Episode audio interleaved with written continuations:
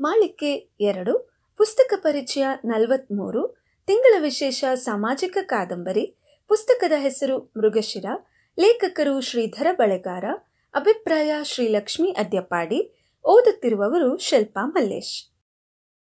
ಸತ್ಯಕ್ಕೆ ಯಾವತ್ತೂ ಮೂರು ಮುಖಗಳಿರುತ್ತವೆ, ಒಂದು ನನ್ನದು, ಒಂದು ಪರರದ್ದು, ಮತ್ತೊಂದು ನಿಜವಾದ ಸತ್ಯ.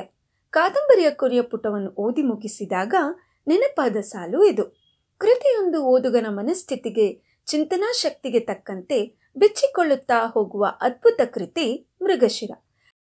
ಕಥೆಯನ್ನು ಕೇವಲ ಕುತೂಹಲದ ದೃಷ್ಟಿಯಿಂದ ಓದಲು ಹೊರಟರೆ ಇದೊಂದು ನೀರಸ ಆತ್ಮಚರಿತ್ರೆ ಅನ್ನಿಸಬಹುದು. ಆದರೆ ಪೂರ್ವಾಗ್ರಹವನ್ನು ಬಿಟ್ಟು ವಿಭಿನ್ನ ದೃಷ್ಟಿಕೋನದಿಂದ ಓದಲು ಬಯಸುವವರಿಗೆ ಸಮೃದ್ಧ ಚಿಂತನೆಗೆ ಯೋಗ್ಯವಾದ ವಿಷಯಗಳು ದೊರಕುವುದರಲ್ಲಿ ಅನುಮಾನವಿಲ್ಲ.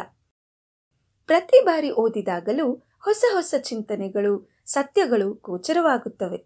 ಮನಸ್ಸಿನ ಒಳಗನ್ನು ಹೊಕ್ಕು ಹಲವು ದಿನಗಳವರೆಗೆ ಕಾಡಿದ ಕೃತಿಗಳಲ್ಲಿ ಇದು ಒಂದು. ಕೃತಿಯ ಒಂದೊಂದು ಘಟನೆಗಳು ಭಾವನೆಗಳ ತಾಕಲಾಟವನ್ನು ನಿರ್ಮಿಸುವಲ್ಲಿ ಯಶಸ್ವಿಯಾಗುತ್ತವೆ.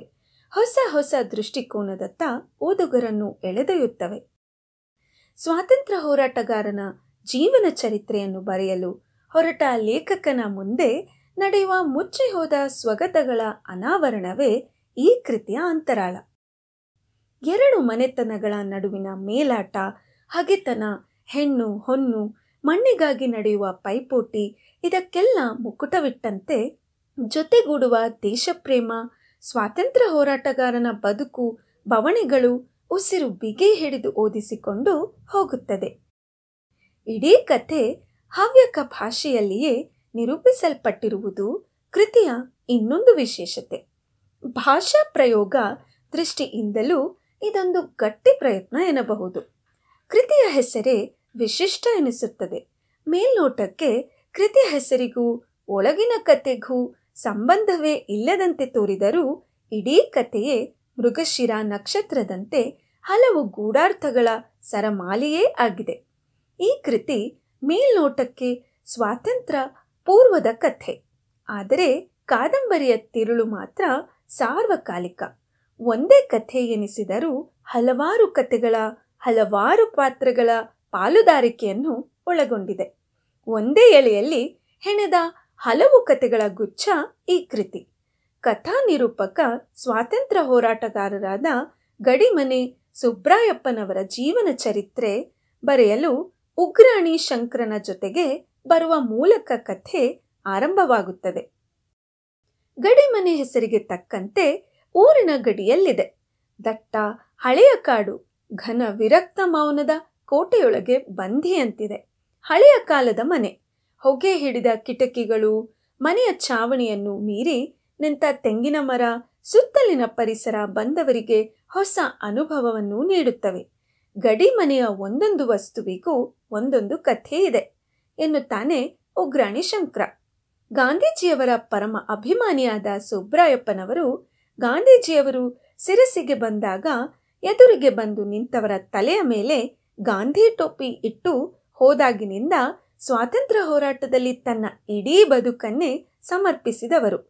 ಸುಬ್ರಾಯಪ್ಪನವರನ್ನು ಸ್ವಾತಂತ್ರ್ಯ ಹೋರಾಟದ ಹುಚ್ಚಿನಿಂದ ವಿಮುಖರನ್ನಾಗಿಸಲು ಮದುವೆ ಮಾಡಿದರೂ ಮದುವೆ ಮುಗಿದ ತಿಂಗಳೊಳಗೆ ಎಲ್ಲವನ್ನು ತೊರೆದು ಚಳವಳಿಗೆ ಸೇರಿಕೊಂಡವರು. ಸ್ವಾತಂತ್ರ್ಯ ಹೋರಾಟದ ಜೈಲುವಾಸ ಮುಗಿಸಿ ಹಿಂದಿರುಗಿ ಬಂದ ಸುಬ್ರಾಯಪ್ಪನವರು ಹೆಂಡತಿಯನ್ನು ದೂರವಿಟ್ಟರು. ಆದರೆ ಕಾಶಿಯಲ್ಲಿ ತನ್ನದೇ ಊರಿನ ಆಚಾರ್ಯ ಮಗಳನ್ನು ಮದುವೆಯಾದದ್ದು ತಪ್ಪು ಎಂದು ಒಪ್ಪಿಕೊಳ್ಳುವುದಿಲ್ಲ. ತನ್ನದಲ್ಲದ ತಪ್ಪಿಗೆ ಹೆಣ್ಣನ್ನು ಹೊಣೆ ಮಾಡಿ ಬಹಿಷ್ಕಾರ ಹಾಕುವ ಸಮಾಜ ಗಂಡಿನ ತಪ್ಪನ್ನು ಸಲೀಸಾಗಿ ಒಪ್ಪಿಬಿಡುವುದನ್ನು ಇಲ್ಲಿ ಸೂಕ್ಷ್ಮವಾಗಿ ಹೇಳಿದ್ದಾರೆ. ಕಥೆ ಬರೆಯುವ ನಿರೂಪಕ ಸುಬ್ರಾಯಪ್ಪನವರ ಸಂದರ್ಶನದ ಜೊತೆ ಜೊತೆಗೆ ಅವರ ಹೆಂಡತಿ ಅನುಸೂಯಾರವರನ್ನು ಮಾತನಾಡಿಸುತ್ತಾರೆ. ಜೀವಮಾನವಿಡೀ ಬೇರೆ ಬೇರೆಯಾಗಿಯೇ ಒಂದೇ ಮಾಡಿನಡಿ ಬದುಕು ಸಾಗಿಸಿದ ಹಾಗೂ ಸುಬ್ರಾಯಪ್ಪನವರದು ಎಂದೂ ಒಂದಾಗದ ಆದರೆ ಜೊತೆಯಾಗಿಯೇ ಸಾಗುವ ರೈಲು ಹಳಿಗಳಂತೆ ವಿಕ್ಷಿಪ್ತ ಸಂಸಾರ ಎನಿಸುತ್ತದೆ. ಜಿಂಕೆಯನ್ನು ಸಂಕೇತಿಸುವ ಮೃಗಶಿರ ಮನುಷ್ಯನ ಬದುಕಿನೊಳಗೂ ಭೂಮಿ ಆಕಾಶವನ್ನು ಒಂದಾಗಿಸುತ್ತಾ, ಕಥೆಗೆ ಸಂಕೀರ್ಣತೆಯನ್ನು ಒದಗಿಸುತ್ತಾ ಸಾಗುತ್ತದೆ. ಕಥೆಯಲ್ಲಿ ಬರುವ ಪ್ರತಿಯೊಂದು ಪಾತ್ರಗಳು ಪುಟದಿಂದ ಪುಟಕ್ಕೆ ಕುತೂಹಲವನ್ನು ಉಕ್ಕಿಸುತ್ತಾ, ಓದಿಸಿಕೊಳ್ಳುತ್ತಾ ಹೋಗುತ್ತವೆ. ಭೂತ ವರ್ತಮಾನಗಳನ್ನು ಜೊತೆಯಾಗಿ ಬೆಸೆಯುತ್ತಾ ಸಾಗುವ ಮೃಗಶಿರ ಓದುಗನಲ್ಲಿ ಬಗೆ ಬಗೆಯ ಜಿಜ್ಞಾಸೆಯನ್ನು ಹುಟ್ಟುಹಾಕುತ್ತದೆ ಉತ್ತರಗಳು ಅವರವರ ಅನುಭವಕ್ಕೆ, ಅವರವರ ನಿಲುವಿಗೆ ಚಿಂತನಾಶೀಲತೆಗಷ್ಟೇ ದೊರಕುವ ಸತ್ಯ.